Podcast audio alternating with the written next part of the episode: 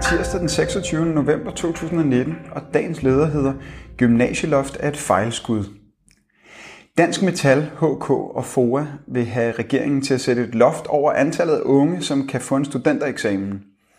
Baggrunden det er en analyse, som viser, at færre studenter vil betyde et større arbejdsudbud, og altså en opfyldelse af et af de krav, som regeringen har stillet for at ville sikre en tidligere pensionsalder til de mest nedslidte.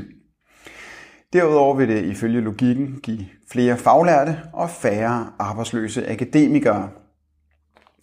Selvom et loft over antallet af studenterhuer som betaling for en tidligere pensionsalder kunne lyde som et rigtigt krav, så er det i praksis et splittende forslag, som langt fra kun vil ramme bedre stillede unge. 72% af alle unge får i dag en studentereksamen. Det betyder, at det i høj grad er arbejderklassens børn, som øh, i modsætning til tidligere går på gymnasiet efter endt grundskole. En ikke uvæsentlig årsag til denne udvikling er den utryghed, som de sidste mange års politiske reformer har trukket ned over især de ufaglærte og faglærte, som nu presser deres børn til at få mere uddannelse, end de selv har. Et ønske, som burde mødes med forståelse og støtte hos de faglige organisationer, som skal varetage arbejdernes interesser. Men det lyder jo kægt og handlekraftigt at sige, at færre studenter vil betyde flere faglærte, og at studenterhuen alligevel bare er et udtryk for uddannelsesnopperi. Men sådan er virkeligheden bare ikke nødvendigvis. Selvom en studentereksamen ofte bruges synonymt med en ventende længere videregående uddannelse, så er livet sjældent så lige og veltilrettelagt. Af de 20.320 unge, der blev færdige med en erhvervsuddannelse i 2015, havde hver femte først taget en studentereksamen. Flere eller færre faglærte har altså ikke noget med antallet af studenter at gøre.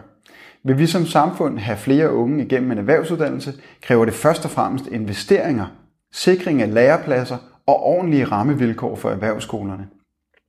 Og faktisk viser tal fra Arbejderbevægelsens Erhvervsråd, at en faglært med en studenterhue i bagagen øh, får stærkere fodfæste på arbejdsmarkedet og mere i lønposen end en faglært uden en gymnasiel uddannelse. Det er altså ikke for ingenting, at arbejderfamilierne er ivrige efter at få deres unger til at få så meget uddannelse med sig som overhovedet muligt. De tre fagforbund derimod går, går arbejdsgivernes ærne, når de køber ind på ideen øh, om, at en færre tilbagetrækningsalder kræver øget arbejdsudbud. Og de svigter deres medlemmer med et uddannelsesloft, som i høj grad vil ramme arbejderklassens børn. Arbejderbevægelsen bør kæmpe for mere uddannelse og ikke mindre Danmark er et rigt samfund, og der er penge nok til både uddannelse og værdig alderdom til alle. Pengene skal blot fiskes op af de rigtige lommer. Du har lyttet til dagens leder fra Arbejderen. Abonner på vores podcast på iTunes eller hvor du ellers hører dine podcasts.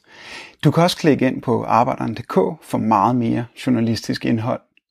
Du er også velkommen til at følge Arbejderen på Facebook, Instagram eller Twitter, samt tilmelde dig Arbejderens daglige opdatering på Messenger.